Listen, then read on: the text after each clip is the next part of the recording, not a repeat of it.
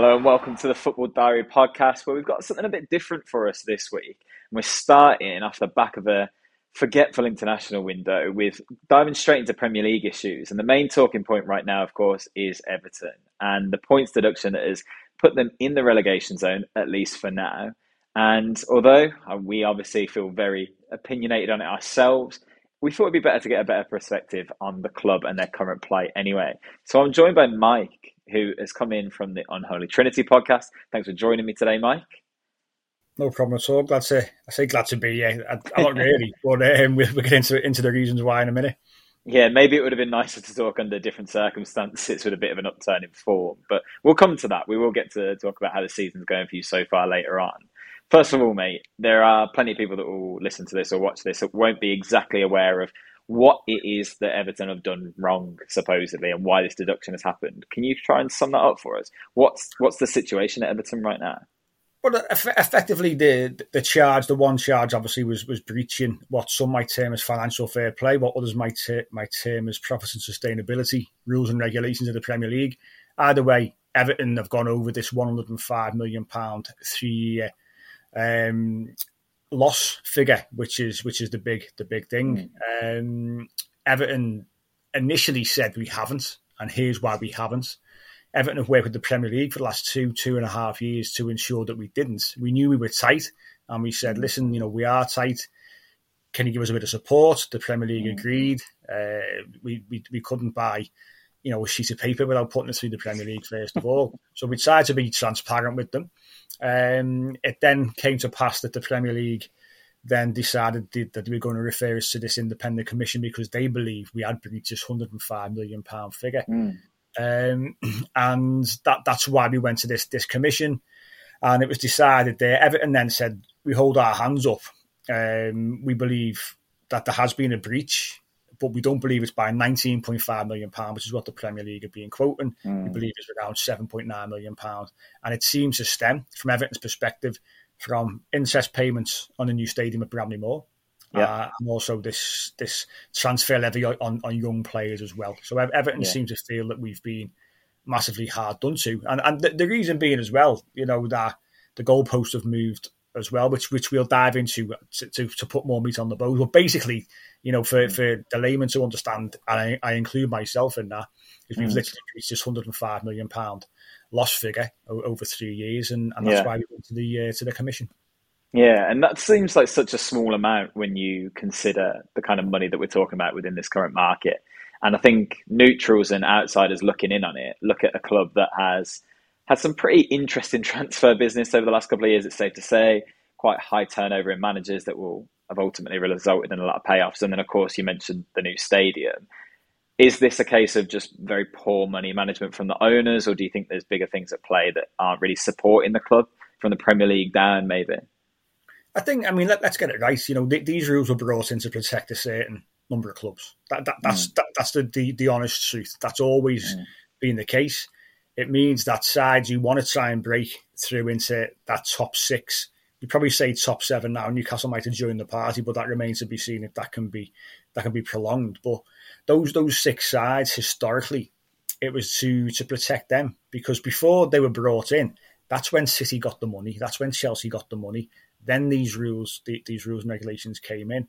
So it protects certain teams. So it's very difficult for sides below there who don't have the same kind of revenue, by the way. Mm. So you don't don't allow their owner to actually put money into the business. It's the only business in the world where the owner can't actually put money into the business effectively as much as they want to do.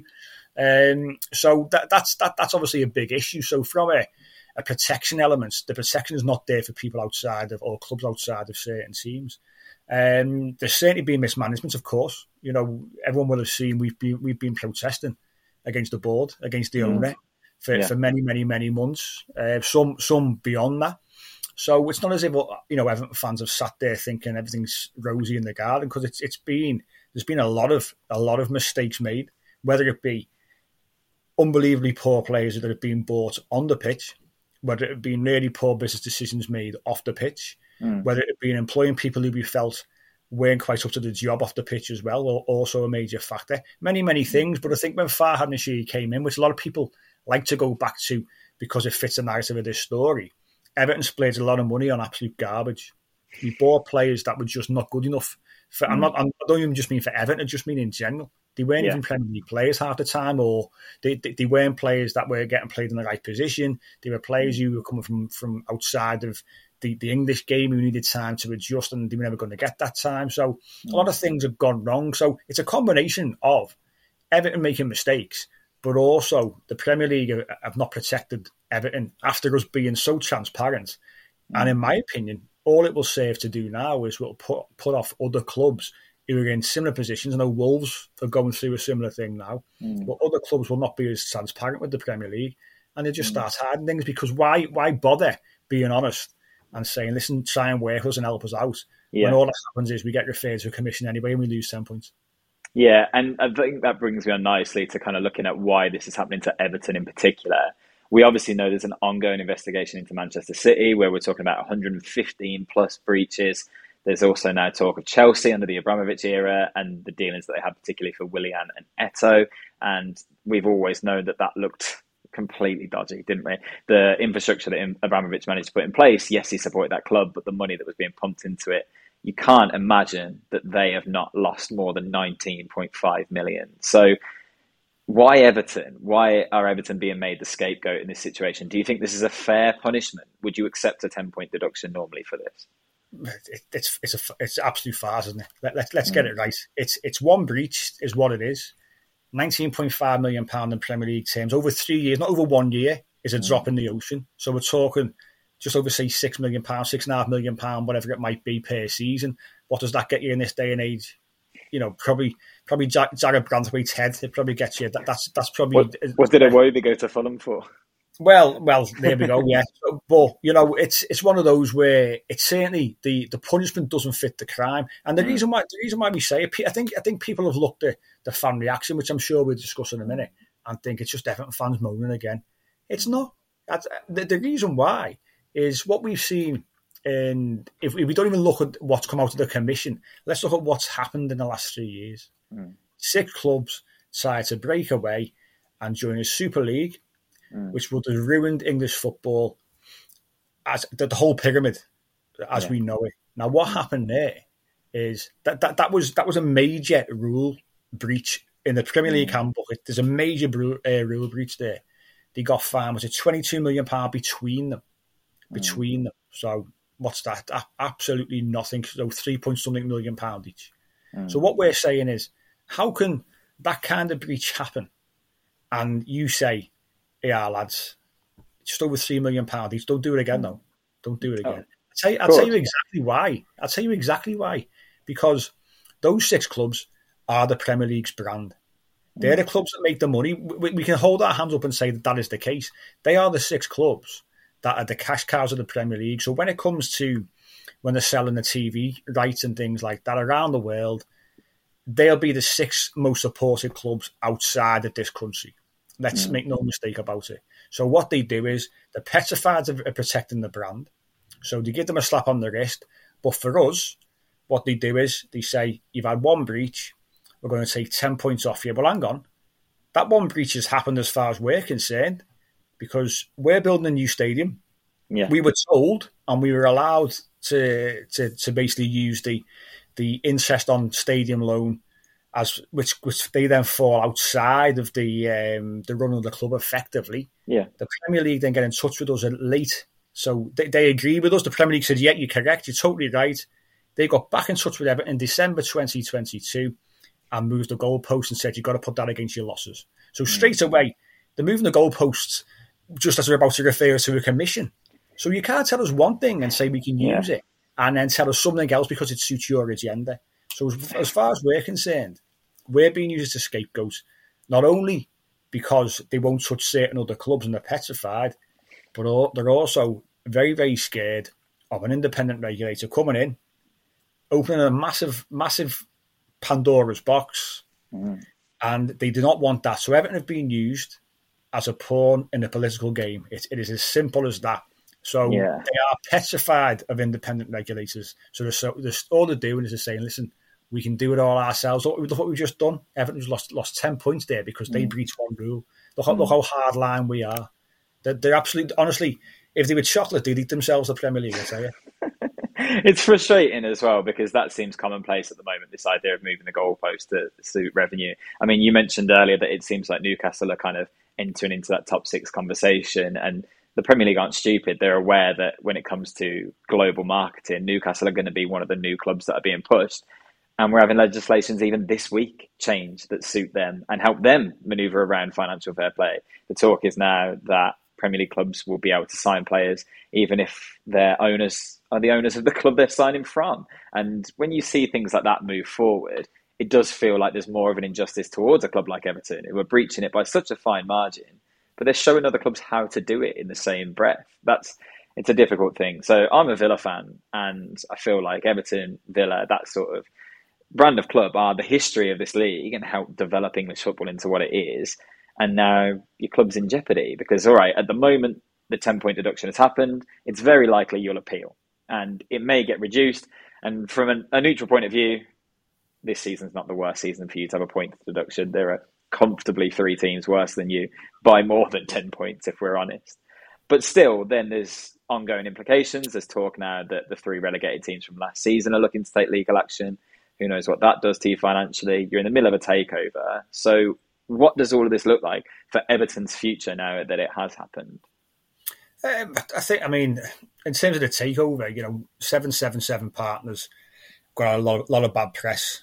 And, mm. and probably rightly so. You know, you look at the stories that come out on a daily basis. I mean, apparently Genoa, who are one of their clubs, yeah. you know, they're trying to renegotiate some kind of debt that they've got with the with the Italian government in regards to tax, 106 million euros if, mm. if they can't sort that out, then potentially the, the, club's on, on the verge of going bust. So you have the, these kind of stories.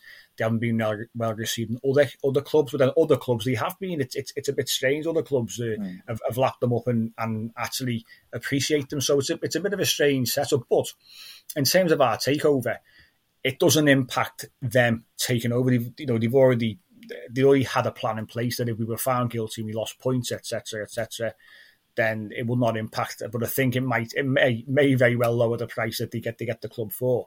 Mm. Um, but obviously, it's still going through all the, the financial authorities and, and the Premier League as we speak. I think you know sometime in December we should hear what the outcome of that is. But I think obviously in terms of other clubs looking for some, for some kind of compensation, I think you, you go you go and try and prove that um, that we've gained any kind of sport advantage and you wouldn't have gone down because yeah. Leeds would have gone down anyway because three teams get relegated. Just because we would have lost points, we would have gone down instead of Leicester. You still would have gone down. It Makes no mm. difference. So Absolutely. you know, but there's, there's the the the the, uh, the years we're looking at. I think four out of the two clubs, uh, sorry, two of the four clubs may have some kind of case. I think Burnley and Leicester may be the two, but mm. I think in in in in any kind of course, you've got to prove that you know they, they mentioned a sport and advantage, and that's just that's just a a standard line used. So they, they, they subjective.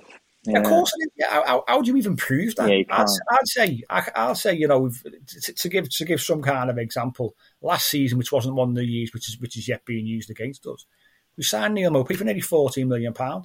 There was no kind of sport advantage signing Neal Maupay, the best within the world. It just wasn't. So mm. how do you even prove that, that, that that's the case? So, and what we're saying is, any kind of breach is to do with off the field stuff, and it's to do with mainly the stadium. And you've moved mm. the goalposts, you've changed the rules when we thought it was okay, and we've submitted we've submitted our, our mm. accounts to you anyway. So how, how can it even it even stack up? And that's that's the big issue, you know. So, but these when, when you've got you know independent panels which aren't independent, when you've got somebody who used to act on behalf of Leeds United, who's who's on the independent panel, when you've got someone who used to be the finance director at West Ham United during the Carlos Tevez and Mascherano affair. Yeah. Where's the independence there? There is none. Yeah. The Premier yeah. League appoint them. So it, can, it cannot be the Premier League who, who are conducting this commission, but they appoint the people. And now what they're saying is the same people are going to decide whether these clubs are going to have compensation and what it's going to be. How does that even make any kind of sense? The, the Premier League there's no independence about what they're doing whatsoever. And this is what I mean. This is why they're so scared of other people coming in and saying, listen, we're going to oversee all this now. Because they know there's so many skeletons in the closets, probably of most clubs to be fair, but also the Premier League. Because the Newcastle the Newcastle situation, you know, the government told the Premier League to authorise that because it looks great yeah. for Saudi and UK relations. Because because it was first of all it was knocked back and rightly so.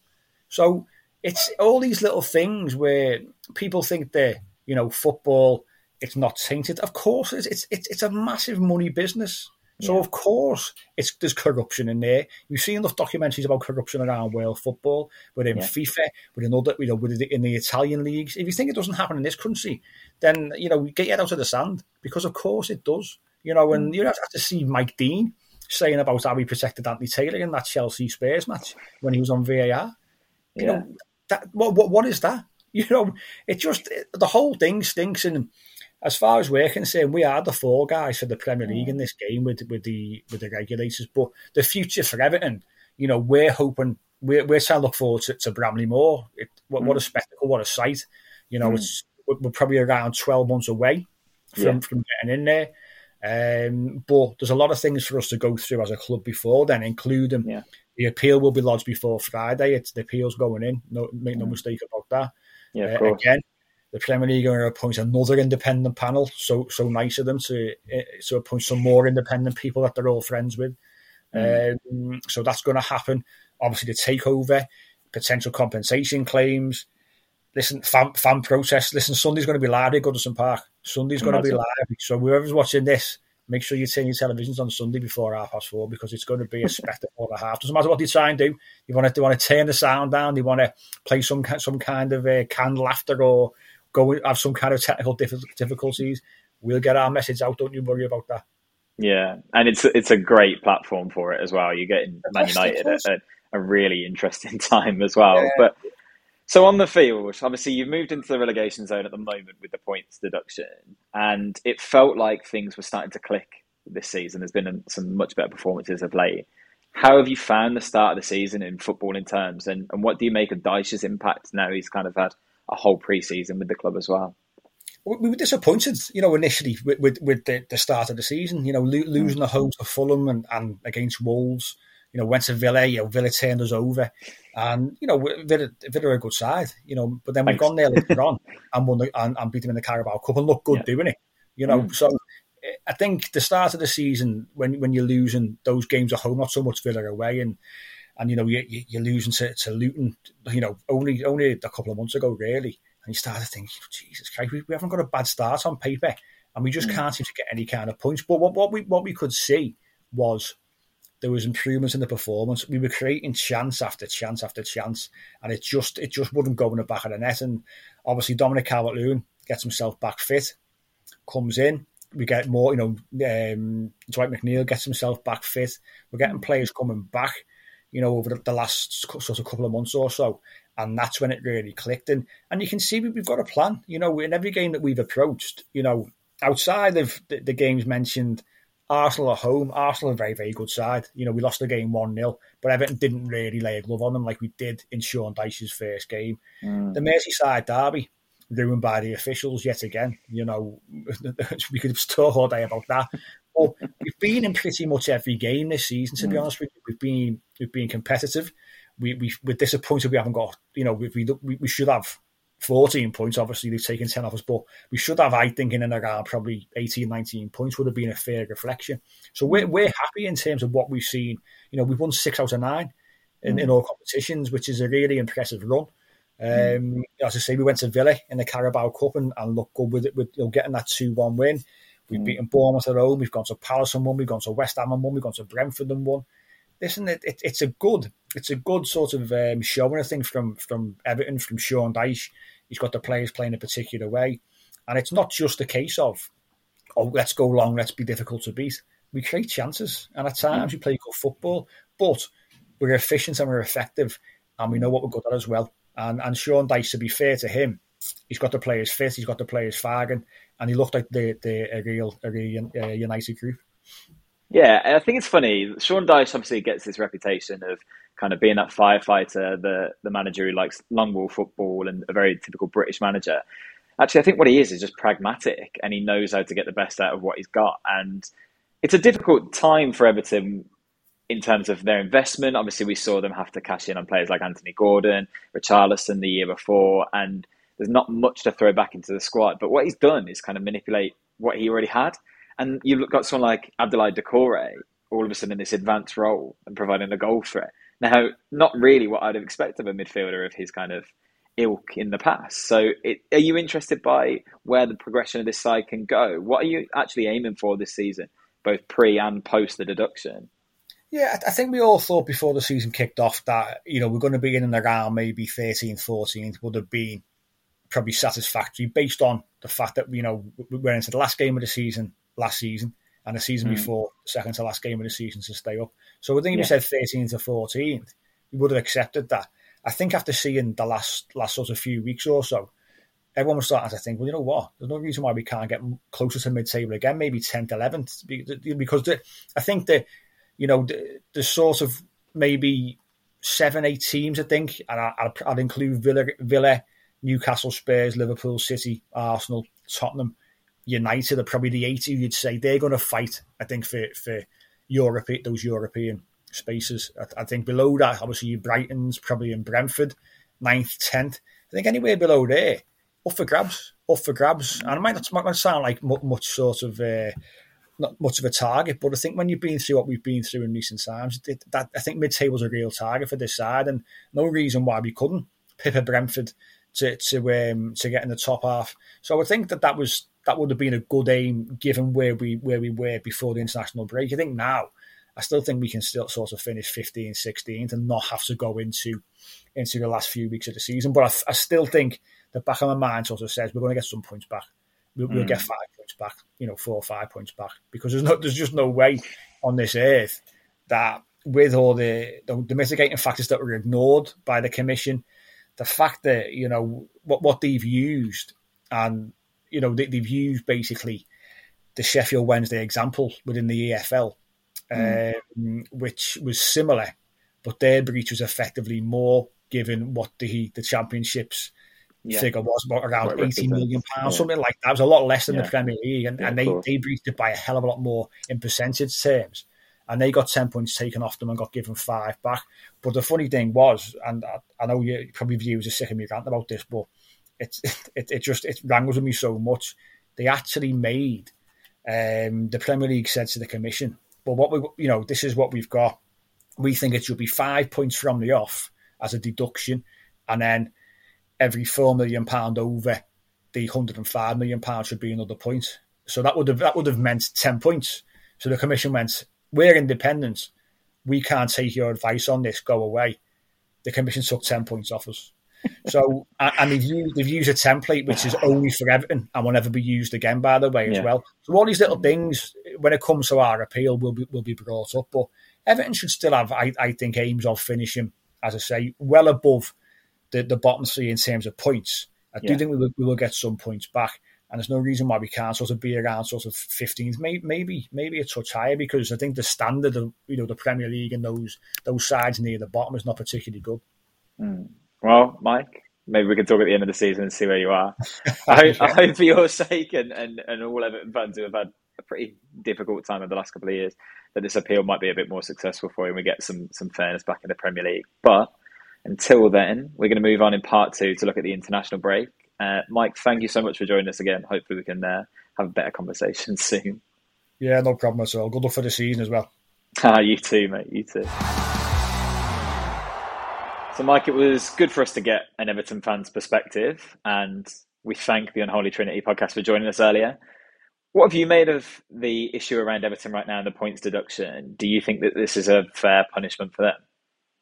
Well, it's fascinating to hear an Everton fan's take on it, first of all, because I think most neutral fans' first reaction is, what about? And we point the finger at Man City, point the finger at Chelsea, mm. and go, well, you know, they're being under scrutiny as well. And obviously, with Manchester City, yeah. the amount of charges against them is huge. So it begs the question how many points will they get deducted if Everton get 10? So that aside, we've got to kind of separate the two, haven't we? And go, well, City's mm. is a little bit more complex because each of the issues is relating to um, things that are alleged against them that are hard to prove. Whereas with Everton's, they've almost held their hands up and gone, that's the issue, that's what we've done. I think they blamed on the Richarlison transfer and him being valued at 80 million pounds and Spurs not paying the 80. I don't know what world they believe that Richarlison was ever worth 80 million, but I think the Premier League have come down harder on them because they didn't mm. kind of fully disclose the reasons why they were overspending yeah. by as much as they were. So yeah, it is kind of mm. harsh. I think if Everton were probably a little bit more upfront sooner, they would have got away with a, a smaller penalty. But I do think they will appeal it. They naturally will, and it will get yeah. reduced down. I think from from the ten. But teams in the football league will will say this is commonplace for them. You know, how many teams have been relegated in the Championship League One and below just because of yeah. this same kind of issue? It's just because it's the yeah. Premier League. It's kind of a bit of a shock to us, really, isn't it? Yeah, it's interesting to see how they respond when they come back this weekend because we're used to the international break now, aren't we? Yeah, that's a yeah nice segue actually. The international break. um, aside from the drama of what's going on at Everton, the international break has actually been not that great for, for England fans, has it? And I think the two games we've played against Malta and North Macedonia, we expect more as England fans, don't we? We want to see more, I don't know, flair, more players stepping up. But I can kind of get why England haven't gone full throttle in these two games, can't you? Because the time of the season it is, you don't want to pick up an injury. Any players that are playing just want to see the games out because there's nothing to play for. A few players got given a start and were experimented with. So I think we've mm. seen all we expected to see from England and any fireworks that uh, we might have expected, especially alongside the likes of the France game against Gibraltar. I don't think we're ever going to come in that kind of way. But yeah. what's your take on the way England were in these two games? What did we learn?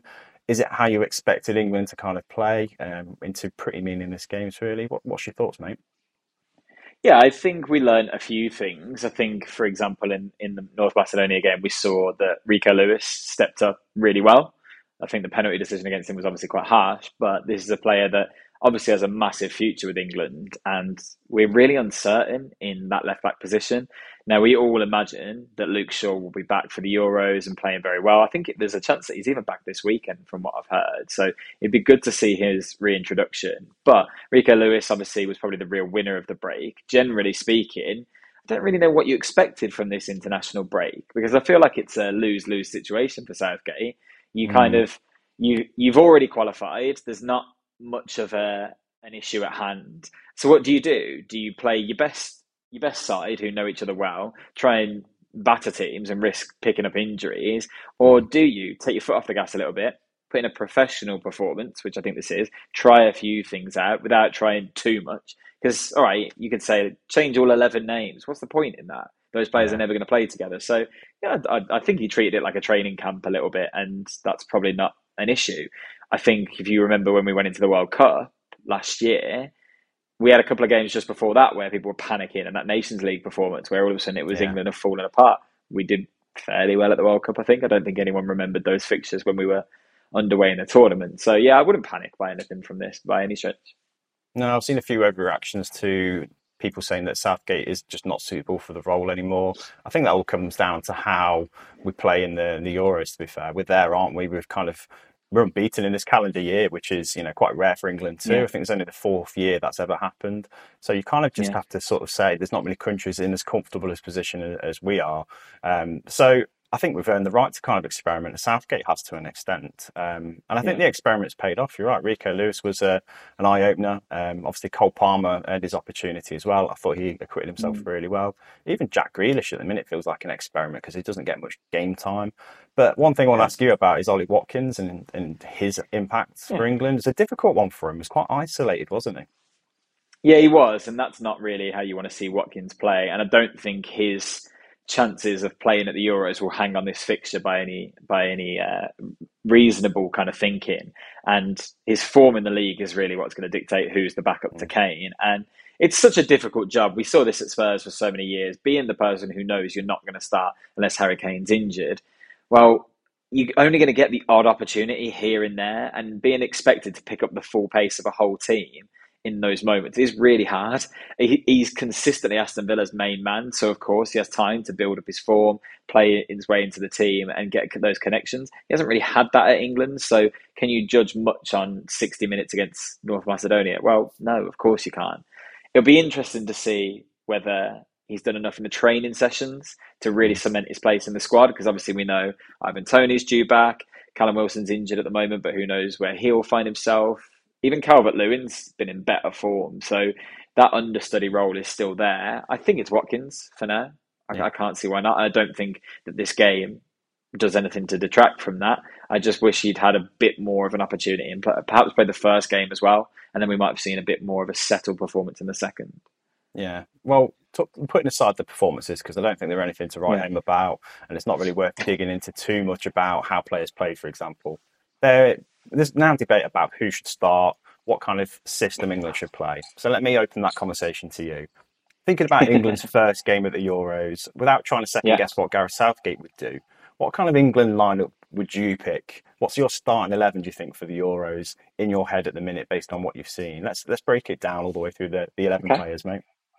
Sure. Okay. So I think you and I will both agree on the goalkeeper. I think it has to be Pickford still. I think obviously Ramsdale was knocking on that door, but his lack of action at club level right now means Southgate's never going to go against someone that he clearly trusts. And Pickford is a great tournament player because he's Mm. always up for it. I think I think it's undoubtable that he will be the goalkeeper. You agree? Yeah, I think so. There's a few goalkeepers obviously in the mix, but in terms of consistency and quality, he's streets ahead, I think. But it's the defence Yeah. for me that I think's the the main question mark about what formation he will play. Mm. Sometimes play with a back three. What blend of centre backs, for example? You know, Mm. who's he going to put, pick as the left-sided centre back? So, what have you gone Mm. for, mate? There's potential for you and I to argue here, isn't there? I think we've got very different opinions on this. I would stick with quite a traditional back four for England. Kyle Walker at right back. His big game experience is huge for us, and his recovery pace is absolutely essential. Definitely someone that I'd like there. And then when you're defending, if you want to move to a back three, we know he can slot in at that right sided centre back, which suits one of my midfielders that I'll come to later. It has to be John Stones for all of the good work he can do moving forward up the pitch. He's undoubtedly England's best central defensive player, so I want him in that centre back role. Harry Maguire goes alongside him for me. I think we've seen him come back into the United team, pick up some really good form, and continue to be reliable for England. I know that he has plenty of people that try and take away from his game and, and kind of judge him quite harshly, but I stand by. He's never let England down in a tournament. And I, I think he, he brings so much to that England side leadership, the aerial quality, both defensively and going forward. For me, I think he's done enough to earn his place in the Euros. And providing he's fit, Luke Shaw has to be the left back, doesn't he? He's, he's clearly England's best left back. Well, I think that's the ma- major area of concern, isn't it? Left back and the fitness of of Shaw. Um, Chilwell's obviously a miss. Obviously, Yeah. we played with Rico Lewis there in the last game. So, yeah, that's still not the strongest position for us if Shaw's not fit, Samori as fair. well. Yeah, Samori featured at left back, didn't he, in the first game? Which I like as a I Mm. like as an experiment to say, okay, what have I got within the squad that I can use? But he, he, he surely won't start games there. No, well, that's the kind of sort of square peg, round hole thing I don't want to have Mm. with England. So for me, Yeah. I would definitely avoid sort of pl- playing players out of position to that extent. But um, my back four is yeah slightly different to yours because I it's all based on the premise of kind of flexibility tactically, and I want John Stones to play in a deep midfield role like he does for City occasionally. So taking Yeah. him out of the defence suddenly centre back looks quite different. So at right centre back, I would put Kyle Walker just because of his recovery pace, with Trippier to the right of him as the actual right back. Left centre back, it depends on the running and whether Maguire's are in, is in better form than Levi Colwill. But either one of those two, I think, would slot nicely in that position, Mm. depending on form. And of course, yeah, Luke Shaw as the, the left sided defender if he's fit, because the drop off from Shaw at the minute is, is quite big, isn't it? Mm. But the defence is, Yeah. is is definitely a back four for me. I think is the strongest. What about in terms of the midfield that- in front of them? Do you think? Bef- Before I ask that, can I just ask you, with the back four, do you think Walker suits that kind of system enough? Because I think if you're looking at flexibility, what you're you're essentially saying there is you're going to find John Stones coming out of that midfield and taking the central role off Walker really often, aren't you? Yeah, well, I'm kind of preempting against different opposition that Shaw and Trippier in this situation will be going Mm. forward sometimes. So Stones could drop into a back three if they were to go too far Mm. forward. So it's that kind of shift between attacking down the wings or attacking down the middle or protecting the defence from from Stones' positioning that might be important. Because Yeah. another thing in the midfield I don't want to do is commit Declan Rice as a holding midfielder. He's great as box Yeah. to box, and I don't want to have him too deep. And also, I don't want Kalvin Phillips in there either. So that's my reasoning for that that kind of particular Fair. decision. But what would you Mm. say in midfield then?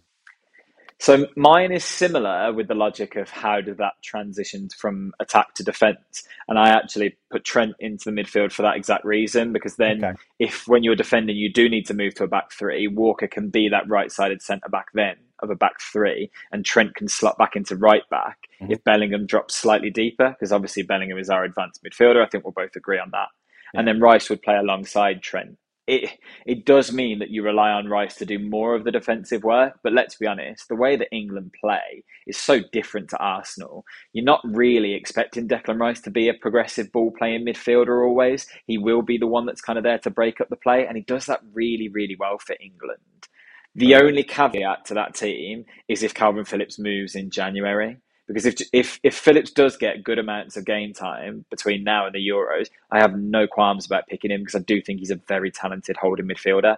I've got a slight suspicion that if City aren't kind of too worried about being burnt by this, we could see a situation where Thomas Partey gets his move to Saudi Arabia and Arsenal go knocking for Kalvin Phillips in January, and then him and Rice get that partnership anyway. I think he's the perfect player for Arsenal right now because at the moment Jorginho is kind of occupying that space, and that's a very different kind of holding midfielder. So that wouldn't surprise me to see Phillips get a move somewhere at least where he's going to get some mm-hmm. game time, and then maybe he comes back into the thinking. But for now, I really like the idea of Trent playing in that midfield because his his passing range is so phenomenal. We know that, and. Yeah getting him in that England side would be excellent without having to rely on his defensive skills because England would be burnt by that inevitably. Yeah, I like the idea of Trent in midfield, and I think he did equip himself well whenever he's played there. And my yeah. reason for having him is just his distribution and his, his passing and his vision is so good. But I think if you've got Trippier mm. at right back, that's kind of taken care of from a set piece point of view as well. We're always pretty dangerous at set pieces, and we have been since Southgate's been in charge. So yeah. I think it's either Trippier or Alexander Arnold to kind of fulfil that role. But no, I think the the flexibility that offers is pretty useful too. Uh, I think we're both going for Bellingham as the number ten. He's just a standout world class candidate, isn't he?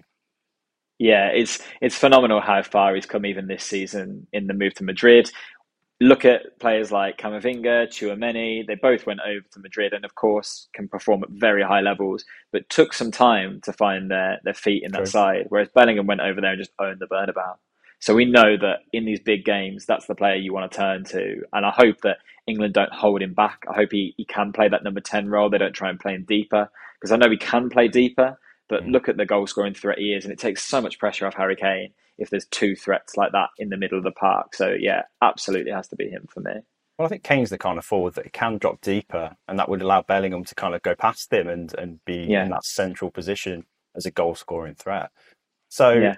I think that's a real option in, in, terms of versatility as well. And I think that's what I want to see from England players that are in the best positions that they play for for their clubs quite often, but also yeah. can can switch and swap as well. And that's kind of my reasoning for having the wingers that I've picked. I've got Foden as my left-sided player, which is quite open for debate. I just love for him as a player yeah. in terms of the way he carries the ball, especially. And there's some interplays that we did have in these last two games, which were quite impressive and involved, you know, some intricate passing. And he's really good at that when he's in tight spaces. And on the right, Saka, I think it's a no-brainer, really. Yeah. Yeah, Saka's one of the first names on the team sheet, isn't it? If we're honest, what he brings going forward is so electric and, and unpredictable at times, and mm-hmm. defenders really struggle to contain him. That's an excellent threat, but also his work rate and his defensive capabilities mean that he's a perfect support for someone like Kyle Walker, who does yeah. bomb further forward. So that's a no-brainer the left side, I've gone different. I've gone Grealish, and yeah, maybe you'll tell me I'm biased, but I do think that the development of his game under Guardiola, regardless of the fact that we haven't seen as much of him this season as we may would have, have liked, actually makes him a more suitable England player now because he does think more about the team. It's not all about what he can bring to the table. He fits into a system far better. And actually, I think, again, he would support Luke Shaw far better than maybe Phil Foden would. He knows how to link with his fullback. And Shaw's real strength going forward is that overlapping run. And Grealish has been taught to look for that consistently at Man City. Whereas Foden is a bit more of a maverick that kind of wants to carry the ball around in different spaces. And I'm not sure how well that's suited to England's game yet. I never really feel like we've seen the best of Phil Foden in an England shirt yet. Hmm. Whereas I feel like Grealish is probably the player that I would want to rely on more in a tournament, if that makes sense. Yeah, that figures. I think on the left side as well, I think Dave's also mentioned when he, we were talking about it that obviously Marcus Rashford is someone that's kind yeah. of admired by Gareth Southgate and that all depends on what kind of final part of the season he has for Manchester United as well, because he's not been anywhere near top form, I don't think, this season, like no. many Manchester United players. And I think that's another key thing that we're playing players in the Euros that are on form, and there's a lot still mm. to be decided. There's a lot of football to play until the Euros kick off. So, yeah, it still yeah. leaves it wide open for debate in that respect, doesn't it? Yeah, who are we kidding? Let's be honest. Rashford's starting on the left in the Southgate's first team, and Henderson, Henderson's going to be in the middle, isn't he? I don't know why we're even talking about it. I was going to say this is like blue sky thinking for me and you as England fans. Um, hoping to see you know a balanced team. I think both of our teams are really balanced, and we've got kind of good reasons for picking certain players. But I do worry about what Gareth Southgate might do as a safety first option. And we're both going Watkins number nine, though, yeah didn't mention number nine. I just assumed it was a given that it was Harry Kane, mate. To be honest, but what? Uh, yeah, of course. Yeah, of course. um, so yeah, that's that's England. Interesting to hear other people's take on on what they would pick as um, the formation as well. I mean, we've gone for like a rough four-three-three, and I think all three midfielders yeah. we've picked are fairly balanced. You've got different roles being catered for within that midfield from the players we've picked. Yeah. It's not a flat midfield three by any means, is it? So that would be mm. an interesting ingredient. But uh, moving on to another team that aren't going to be at the Euros, unfortunately, uh, next year yet, um, is Wales. They are into the playoffs and the unpredictability of that. And before this round of international fixtures, it was in their hands entirely. So, you know, if they beat Armenia, they go into yeah. this final game against Turkey um, in a really strong position. But they didn't beat Armenia, um, not for the first time. And both teams were gutted to draw that game because it didn't benefit either of them. So they went to this final game against Turkey needing to win, but also results for the Croatia game to go their way, and it just didn't happen. So, mm. gutting for the Welsh team. Um, I think what it takes, do you think, to actually come through this playoffs because it is so unpredictable, isn't it? And the Euro qualification this this year is mad, isn't it? We've got a team in there with one point in qualifying in, I think it's Estonia, isn't it? Yet they're in yeah. the playoffs based on their Nations League performance. So it's really unpredictable, isn't it? Yeah, when you said it's unpredictable who's going to get through, I was going to say, yeah, mainly because I, I still don't really know if I understand how the playoffs are working this year. it's funny, you and I have been doing a football podcast for however many years now, and are both quite nerdy about football. And it took both of us sitting down for half an hour trying to work out who was even in the playoffs at this yeah. point. It's, it's an absolute mess. So, from what I can tell, Wales will play Ukraine, I believe, and then probably Poland which is an incredibly hard run if we're honest. That's the Absolutely. two of the teams you'd want to avoid in that in that kind of setting. Uh, particularly Ukraine at the moment, I think they were really unfortunate to miss out on automatic qualification. Obviously, they had a, a last chance penalty denied against Italy that probably probably should have taken them through. But here we are. So Wales, it's it's difficult to know what to expect from Wales, mainly because I don't know whether Rob Page is a good coach or not. Still, mm. because there was there were times in this qualifying campaign where it looked like he was going to get the sack.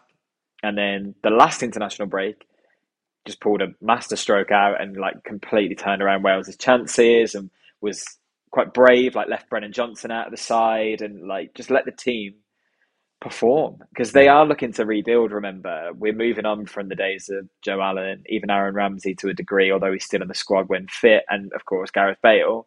And there's a lot of talent in that Wales side coming through still, and I feel like if I was a Wales fan, I would be optimistic about the squad that is building. But I think it might have come just a little bit too soon for them off the back of that kind of rebuild situation. Yeah. And I'm not sure Rob Page is necessarily equipped to take them quite as far as they've gone before. It's a really unfortunate situation with Wales, isn't it? And it would be really nice to see them at the tournament. But bear in mind, we've got one coming to the United Kingdom very, very soon. Yeah. I have no doubt that Wales will be quite will be stronger by then. Absolutely, because some of the talent they've got in that squad is it is brilliant, really. Well, that's what I was going to say. The the new wave of players coming through, I think have actually performed pretty well. And obviously Neco Williams, yeah. obviously with his goal as well, which was really well taken. You mentioned Brennan Johnson, who I think will be a key figure for them. And uh, yeah, you know they need key figures. They're replacing a team of, of, players that had two or three key figures that carried them through to tournaments and uh, latter stages yeah. of tournaments previously. Yeah. And I think these are the kind of players we look out for, isn't it, in the next couple of years? And if they do qualify, what a stage for them to kind of take. Yeah, it would be incredible. And I think there's so many like nice stories within the Wales camp as well. Like you look at like David Brooks, like amazing yeah. to see him back in that squad and really playing incredibly well. So yeah, we all want Wales to be there if we're totally honest. And there seems to be a real love affair with football these days. And obviously the the kind of spirit that they've brought to every international tournament that we've seen them at over the last 15 years shows the value of having them around. And it's really unfortunate that it felt like they got it back in their hands only to throw it away. We it's, oh, it's such a shame, really. Yeah, that's true. Anyway, I'm not going to milk the international uh, week anymore because there's, to be honest, not many other highlights to, to discuss. So I want to look ahead if we can before we go, just on the Premier League weekend that's coming up. Can't wait for it to return. Yeah. Um, obviously, there's a small narrative there for Everton to try and bounce back from their now relegation threatened position against Manchester United, which will be interesting to watch and how they adapt to that. There's a couple of other games I'm really excited for. One of them involves your boys Aston Villa. They're playing Tottenham, and I think obviously Man City yep. Liverpool is the early Saturday kickoff too. So, which one is the highlight for you? Do you think? Come on, do you even have to ask me? I just can't though, wait right? for us to. I can't wait for us to find whatever Spurs le- have left as a defence after their suspensions and injuries that yeah. they've picked up over the last few weeks. Uh, that obviously, I'm really excited to see Unai Emery's Aston Villa again. That's the problem with international breaks at the moment. It takes Emery ball away from me for a little while. So, yeah. While I'm talking about Villa, can I just give a mention and link it back into the international break to Emi Martinez? So obviously Argentina played Brazil last night, and there was yeah. a mad commotion in the stands where Brazilian police were being very brutal, if we're totally honest, mm-hmm. to Argentina fans. There's there's photographs and videos and horrible scenes there. Fans are covered in blood from this interaction. Yeah, horrible. Martinez, proper man of the people, runs straight to the crowd, jumps up to where the, the seating area is, and he's pulling police officers off the off the Argentina fans. Like the spirit of that guy. Like there's a reason Villa fans love him so much, and Argentina fans absolutely adore him as well. I just wanted to give him a quick mention. It'd be good to see him back. Um, but in terms of Premier League fixtures, obviously you mentioned Man City, Liverpool. That that might be the top two come the end of the season. We don't know True. the way that yeah. they're playing right now. So that's a really important fixture. And Spurs Villa could be a shootout for the top four as well. So this feels like a really pivotal part of the season because you've had that break for squads to refresh. It looks like Villa are going to have Alex Moreno and possibly Ramsey back fit as well. So that's really helpful for them. And they've got to really kick on before that Christmas run in now. It's re- I'm really interested by this weekend because you never know what to expect off the back of an international break. But Very we're true. in the, we're in the deep end with these fixtures, right? What about you? I'm, what are you looking forward to? Well, I've no idea what to expect with Man United, Everton. Uh, it feels like we always face a team that's that's up against it. We always face teams that have just lost the manager and got a new one in, like this new manager bounce. That's really annoying. But for me, I'm looking forward to Newcastle Chelsea. If I'm honest, yeah, that's I forgot that was on. Yeah, there you yeah. go. This is a great. This is a brilliant. It's going to be a great weekend. It? Yeah, I think Chelsea are on the up, and I'm keen to see if they can continue that momentum, even though we have the international break. And Newcastle are struggling yeah. for injuries badly, um, yeah, even though they're at home, which will make a massive difference. How Chelsea will adapt and overcome that, um, and hope maybe even get a win out of this game would be amazing. Because if they could beat Newcastle, that would be such a momentum driver for them. So yeah, that one for me is is one to watch they've had a rotten run of fixtures, really, Chelsea, but managed to play very well in most of them, if not all. So True. they need that statement win, really, don't they? It yeah, would be a massive place to get it at the moment. And Newcastle, like you say, complete doing this. I think Alexander Isak's going to be their only fit forward player. Wow. And yeah. we, we, we remember the scenes at the end of their last game when Kieran Trippier's being confronted by the fans after they lost to Bournemouth, and he's mm. he's played into Think about the injuries we've got, and it doesn't seem like it's got much better over the break. So yeah, that could be an interesting one. Don't forget as well. You talk about what not know what to expect for the Man United game. The most informed team in the league. I'm not reading anything into that, mate. To be honest, if you no, dissect no each of those should. wins, there's nothing there that makes you get excited about Manchester United in a minute. So I would thoroughly expect Everton to batter us, to be honest, based on that evidence. But we'll see. Do you know? Do you know when people say that the league table doesn't lie or stats don't lie? But those two stats in particular really, really lie. Okay, mate, you're really digging in now, aren't you? And uh, applying salt to the wound. Jeez, yeah, we're bad. I've been talking to an Everton fan, and you're about to play him, so I've got to, I've got to keep my loyalties up. Very true. To be honest, how Everton respond will be interesting too. But um, yeah. yeah, really appreciate um, your time today. Um, we'll have Dave back next week. Fingers crossed. He's actually not feeling too great at the minute. But yeah, an interesting week of Premier League football to look forward to next time we talk. We're a little bit late this week just to try and soak in all of the international fixtures, really, and uh, trying yeah. to you know accommodate all of that into our chat. But we'll be back at our normal time and uploaded at our normal time next week. Uh, until then, though, mate, enjoy the weekend. Speak to you soon. Thanks, mate. See you later.